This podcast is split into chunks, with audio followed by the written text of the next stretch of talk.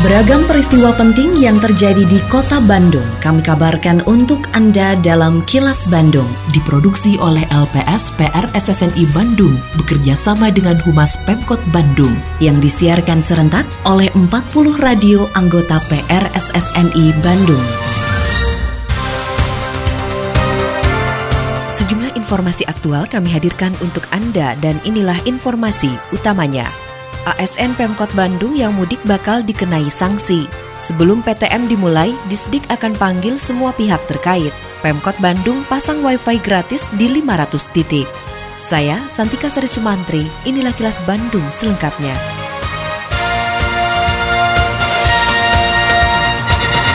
Pemerintah pusat sudah memutuskan untuk meniadakan kegiatan mudik lebaran pada tahun 2021 ini. Oleh karenanya Wali Kota Bandung Oded M. Daniel meminta agar aparatur sipil negara atau ASN di lingkungan pemerintah Kota Bandung mematuhi keputusan tersebut. Oded memastikan bahwa pihaknya akan memberikan sanksi terhadap ASN yang kedapatan melakukan kegiatan mudik lebaran. Sanksi yang akan diberikan mulai dari lisan, tertulis, hingga yang terberat sesuai dengan kadar pelanggaran. Selain kepada ASN, Oded juga mengimbau masyarakat untuk tidak melakukan mudik. Menurutnya di masa pandemi sebaiknya masyarakat dapat menahan diri untuk melakukan mudik demi menekan potensi penyebaran COVID-19. Pemerintah memutuskan telah melarang aktivitas mudik lebaran tahun 2021 yang akan diberlakukan mulai 6 sampai 17 Mei 2021.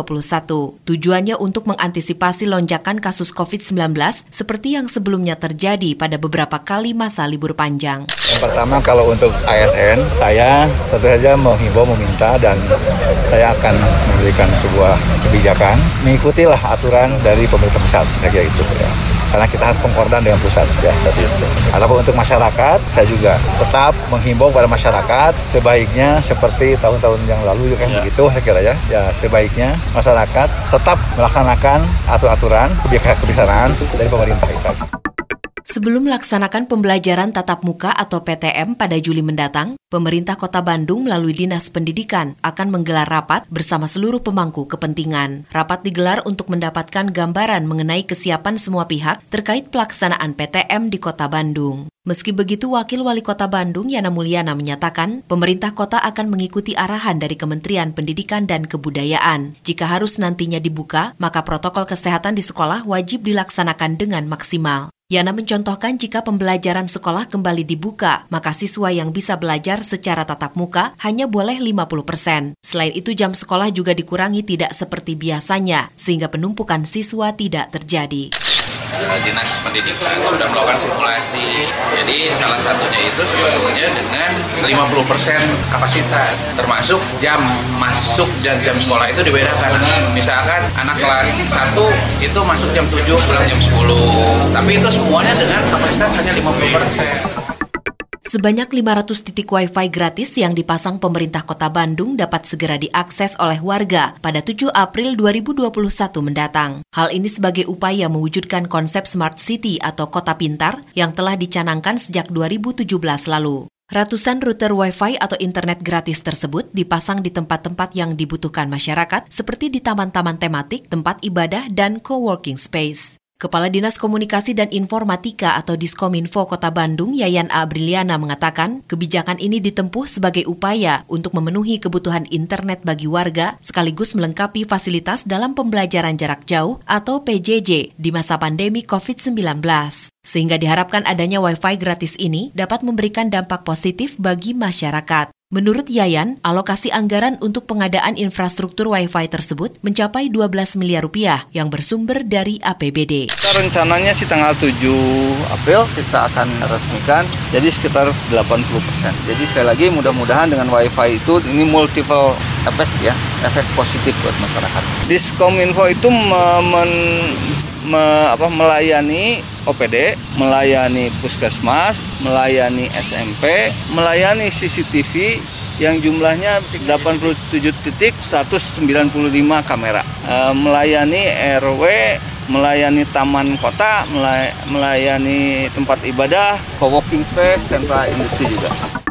Rumah Sakit Hasan Sadikin atau RSHS Bandung berhasil melakukan operasi pemisahan bayi kembar siam asal Cirebon yang berada dalam kondisi darurat. Direktur Utama RSHS Bandung, Nina Susana Dewi, mengatakan bayi kembar tersebut mengalami kondisi dempet bagian dada, termasuk pada organ liver atau hati. Saat hari ketiga dirawat, kondisi bayi sempat memburuk sehingga harus dilakukan operasi pemisahan secara darurat pada hari keempat. Namun satu bayi telah meninggal dunia ketika operasi dilakukan. Sedangkan kondisi satu bayi lainnya sempat memburuk setelah dilakukan operasi dan harus menerima perawatan secara intensif. Memasuki hari ke-50 dirawat, kondisi bayi kembar siam mulai stabil, sehingga diserah terimakan kepada orang tuanya dan menjalani perawatan lanjutan di rumah sakit di Cirebon. Kami harus melakukan emergency separation, operasi pemisahan secara emergency untuk menyelamatkan satu bayi, karena yang satu bayi pada saat in operation itu ternyata sudah meninggal. Dan kita melakukan perawatan, tindakan, dan pengobatan. Satu bayi kembar siam tersebut sudah berat badannya sudah 2 kg, kemudian sudah bisa super oral 30 cc, tanda-tanda vitalnya juga sudah normal, ada beberapa hal sudah membaik, termasuk jahitan bukanya sudah tertutup dan sudah tidak ada rembas, rembesan. Sehingga rekomendasi dari tim hari ini sudah bisa diterangkan kepada keluarga. PT PLN berencana menambah fasilitas stasiun pengisian kendaraan listrik umum atau SPKLU di Jawa Barat. Penambahan tersebut menyusul semakin banyaknya masyarakat yang mulai tertarik untuk menggunakan kendaraan bertenaga listrik. Manajer PLN Unit Pelayanan 3 Bandung, Majudin menuturkan, potensi penambahan fast charger sangat besar karena pengguna mobil listrik semakin banyak. Menurut Majudin, sampai saat ini fasilitas fast charger mobil listrik di kota Bandung baru tersedia di dua tempat, yaitu di kawasan Gedung Sate dan di kantor PLN UP3 Bandung, Jalan Soekarno-Hatta. Meski terbatas, keberadaan fasilitas tersebut sudah mulai banyak digunakan masyarakat pengguna mobil listrik di kota Bandung, termasuk dari luar kota Bandung. Ya sementara dilihat dari sisi jumlah mobil yang ada sebenarnya udah cukup memadai ya dua titik ini. Tapi untuk ke depannya ya tentunya kita akan menambah sesuai dengan penambahan kendaraan juga kebutuhannya. Tapi yang sudah biasa ke sini eh, menggunakan SPKLU ya secara rutin itu paling tidak ada sekitar dua ya dua pengguna kendaraan listrik. Nah, kemudian yang biasa juga ke sini adalah jika ada orang-orang yang dari Jakarta ke Bandung kebetulan misalnya dia menggunakan kendaraan listrik biasa ke sini juga untuk melakukan Kini, audio podcast siaran Kilas Bandung dan berbagai informasi menarik lainnya bisa Anda akses di laman kilasbandungnews.com.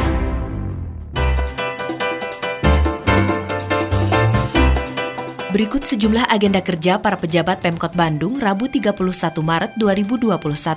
Wali Kota Oded M. Daniel melantik dan mengambil sumpah janji pejabat dan pegawai di lingkungan pemerintah Kota Bandung. Selanjutnya memberikan sambutan dan arahan pada acara pelepasan Purna Bakti Aparatur Sipil Negara di lingkungan pemerintah Kota Bandung. Agenda lainnya, Wali Kota didampingi Sekretaris Daerah menghadiri rapat paripurna DPRD Kota Bandung. Selain agenda kerja para pejabat Pemkot Bandung, informasi dari Humas Kota Bandung, yaitu kawasan bebas sampah atau KBS di Kota Bandung semakin menyebar, seiring dengan semakin besarnya keinginan warga untuk hidup sehat dengan lingkungan yang bersih. Saat meresmikan KBS di RW 07 Kelurahan Sarijadi, Kecamatan Sukasari, Wakil Wali Kota Bandung Yana Mulyana mendorong agar masyarakat mampu menerapkan metode pengelolaan sampah yang selesai dari sumbernya. Tak hanya itu, ia pun mendorong kepada kewilayahan untuk menyosialisasikan pengelolaan sampah sampai kawasannya bebas dari sampah. Menurut Yana, program sampah jadi emas di kawasan tersebut sangat memungkinkan dilakukan, apalagi kawasan tersebut sudah mandiri untuk mengolah maupun memilah sampah.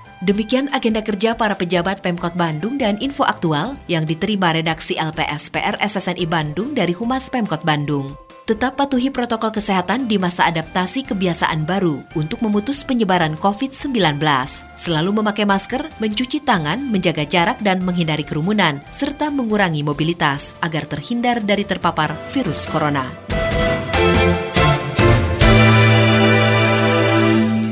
Terima kasih Anda telah menyimak Kilas Bandung bekerja sama dengan Humas Pemerintah Kota Bandung yang diproduksi oleh LPSPR SSNI Bandung.